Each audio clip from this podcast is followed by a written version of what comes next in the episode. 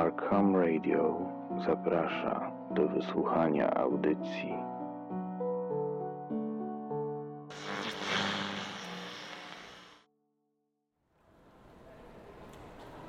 Pięć pieśni z Alkara.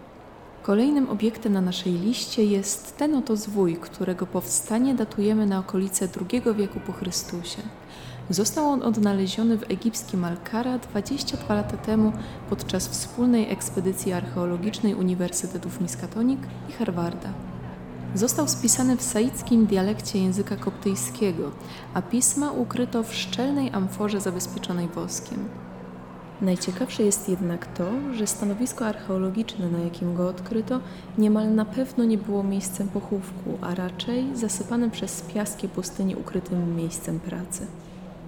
Niewiele sprzętów zachowało się w stanie pozwalającym na przynajmniej szczątkową identyfikację, lecz dowodzący ekspedycją dr Godwin Roberts, notabene z naszej właśnie uczelni, stwierdził, że mogła być to pracownia alchemika. Niestety dr Roberts ze swojej strony nie zamieścił wielu opisów tajemniczej pracowni, gdyż zginął trzy dni później wskutek ukąszenia skorpiona.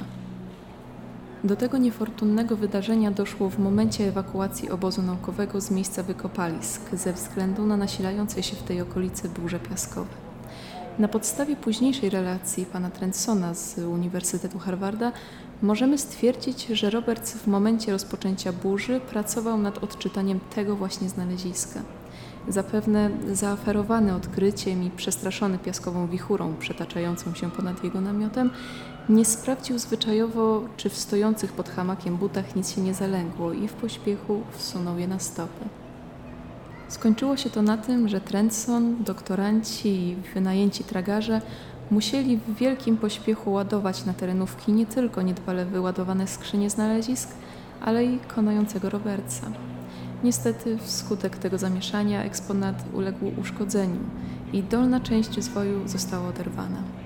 Wedle opisów piąta pieśń powinna mieć 35 wersów, jednak fragment papirusu z ostatnimi ośmioma zaginął, zapewne w piaskowej zadymie i nigdy go nie odnajdziemy.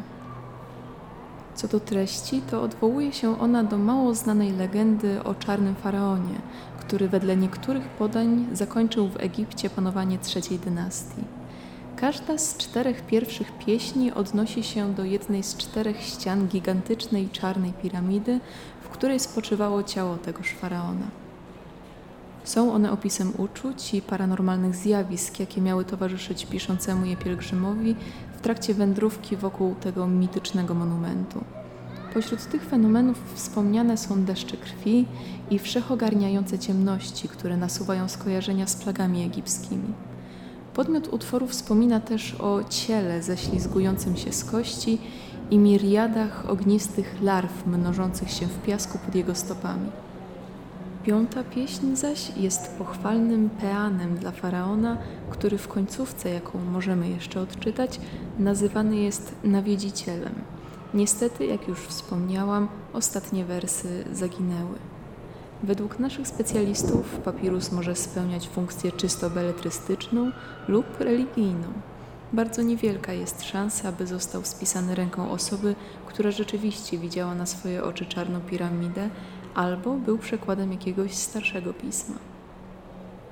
Od czasów trzeciej dynastii do momentu spisania papirusu w II wieku naszej ery minęło nieomal dwa razy tyle, ile dzieli jego powstanie od chwili obecnej. Jak sobie Państwo więc wyobrażacie, jest to masa czasu. Za moment przejdziemy dalej. Jeśli ktoś potrzebuje skorzystać z toalety, to teraz ma na to okazję. Zapraszam.